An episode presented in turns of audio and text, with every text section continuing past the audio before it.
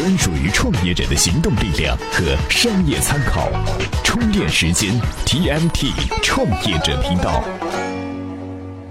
各位好，欢迎来到今天的 TMT 创业者频道。哎，我们今天啊来聊一聊这个冠军和亚军的事情。印象中的冠军和亚军哈，大都是竞争惨烈，你死我活，非此即彼的这个想象哈。比如这个田径场上的百米飞人大战，别说第一名和第二名了，第一个跑过终点的和最后一个跑过终点的差距可能都不超过两秒。那班里成绩总在前两名的学生啊，可能水平不差什么，这次你第一，下次他第一。总之啊，在竞争激烈的社会里，到处都是这样的例子。冠军和亚军在毫厘之间分出胜负，文学艺术呢也老爱渲染类似的悲壮故事。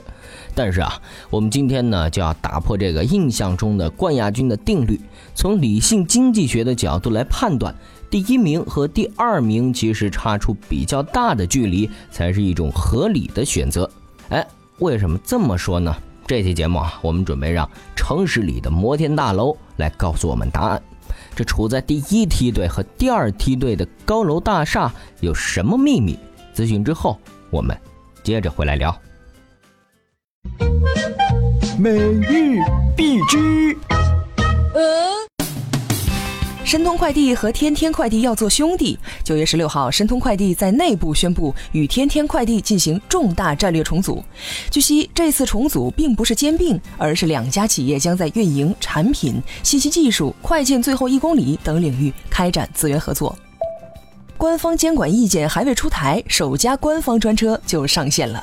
九月十六号，首汽集团和祥龙出租公司将在北京地区推出预约出租车服务，正式进入互联网用车市场。这被认为是首个官方打车软件。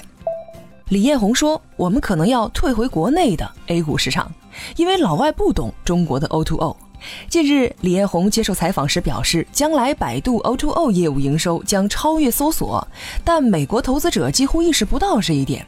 百度将来很可能退出美国股市。作为一家中关公司，一年不挣三个亿都不好意思跟人家打招呼。中关村上市公司协会近日发布了《二零一五年中关村上市公司竞争力报告》。报告显示，两百一十六家中关村上市公司总市值超过三万亿，全年净利润七百六十六亿元，平均每个公司每年营收三点五亿元。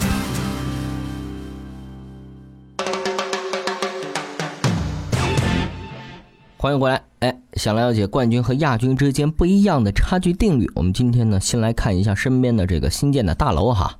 大城市里边哈，楼是建的越来越高，这是为什么？有人说，城市里人太多，建高楼可以提高土地使用率；还有人说啊，楼越高显得城市越有面儿。然而，建造大楼的房地产商啊，才不管这些。零八年，经济学界提出了一个有趣而且逻辑严谨的回答。之所以楼房越来越高，是因为建造大楼的企业之间的竞争。哎，我们具体来看看他们是怎么竞争的哈。很明显，楼有多少层决定了这栋楼有多高。每建一层楼都会产生边际成本和边际收益。那学过经济学的朋友都知道哈，在这里边，边际收益等于多建一层楼可以多收的租金。越往上要安装的电梯等内部设施越多。租出去的空间啊就越少，边际收益呢其实呢是递减的，而边际成本啊等于建造一层楼的成本，楼层越高，建筑难度越大，边际成本啊是递增的。房地产商呢要想取得收益的最大化哈，不难看出理想的状态是边际成本等于边际收益的时候。根据美国一般城市的经济水平哈，建造五十层的楼，企业利润最大。但这是没有竞争的情况下得出的结论，相当于房地产开发全被一家公司垄断了。那自由的市场经济怎么可能允许一家公司独大呢？哎，让我们再来引入竞争哈。假设有 A 公司和 B 公司在同一个城市盖房子，他们两个技术水平也都差不多，也都没什么关系。后台这种逆天加分项完全是公平竞争。这个时候啊，谁建造了最高的楼，谁就有冠军收益。冠军收益呢，除了面子上的，还能通过一座地标建筑提升知名度，提升各种软实力。有能力的话，第一高楼谁不想建啊？好，那现在哈，A 和 B 都要盖高楼，都知道五十层的楼是利益最大化。假设 A 先启动项目，如果说 A 比较天真哈，奔着收益最大的五十层去建，后启动的 B 啊一定会建五十一层，因为建五十一层可以以最少的利益牺牲获取冠军收益。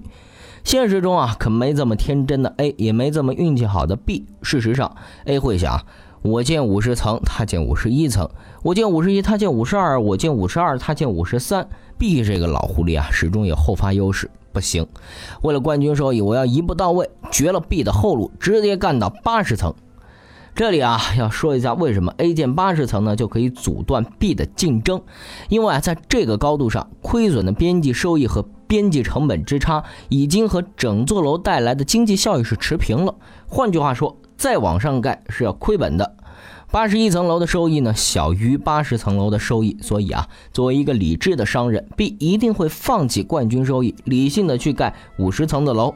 那在现实生活中呢，没有竞争的时候，最高楼是五十层，A 和 B 来了，一个建了八十层，一个建了五十层。A 的做法实际上是拉低了资源的利用效率，减少了目前的利润，但是获得了未来可能起作用的冠军收益。那 B 呢？获得了目前利益的最大化，这是啊理性的结局。事实上呢，也比较符合现实。据统计哈，美国前二十大城市中，最高楼和第二高楼的高度差呀，在百分之二十七左右。那各位创业者哈，听了今天的这个故事之后呢，不妨以后在做决策的时候，不妨去想一想这个冠亚军差距定律。取得冠军能够得到什么，会失去什么？追逐第一重要，还是先取得最大利益重要？好了，这个话题呢，就先给您聊到这儿。您可以加入到 TMT 创业者频道的微信群，和我们讨论类似的有趣话题。节目的最后呢，分享一篇行业前沿的解读哈。据说，在美国住久了的人，不仅想念路边的烧烤摊儿，还想念迅雷不及掩耳的各种快递。不过，最近，美国的互联网巨头和新贵们纷纷是打上了快递的主意。谷歌送菜，亚马逊送外卖，优步送奢侈品，他们还有什么花样呢？今天啊，您在咱们充电时间的微信公众号里回复“快递”两个字，就可以看到这篇文章了。另外，欢迎您关注微信公众号“充电时间”，发掘收听《营销方法论》、竞技的 PM、文化媒体人等系列节目。好了，今天的节目就是这样，感谢您的收听，我们下期再见。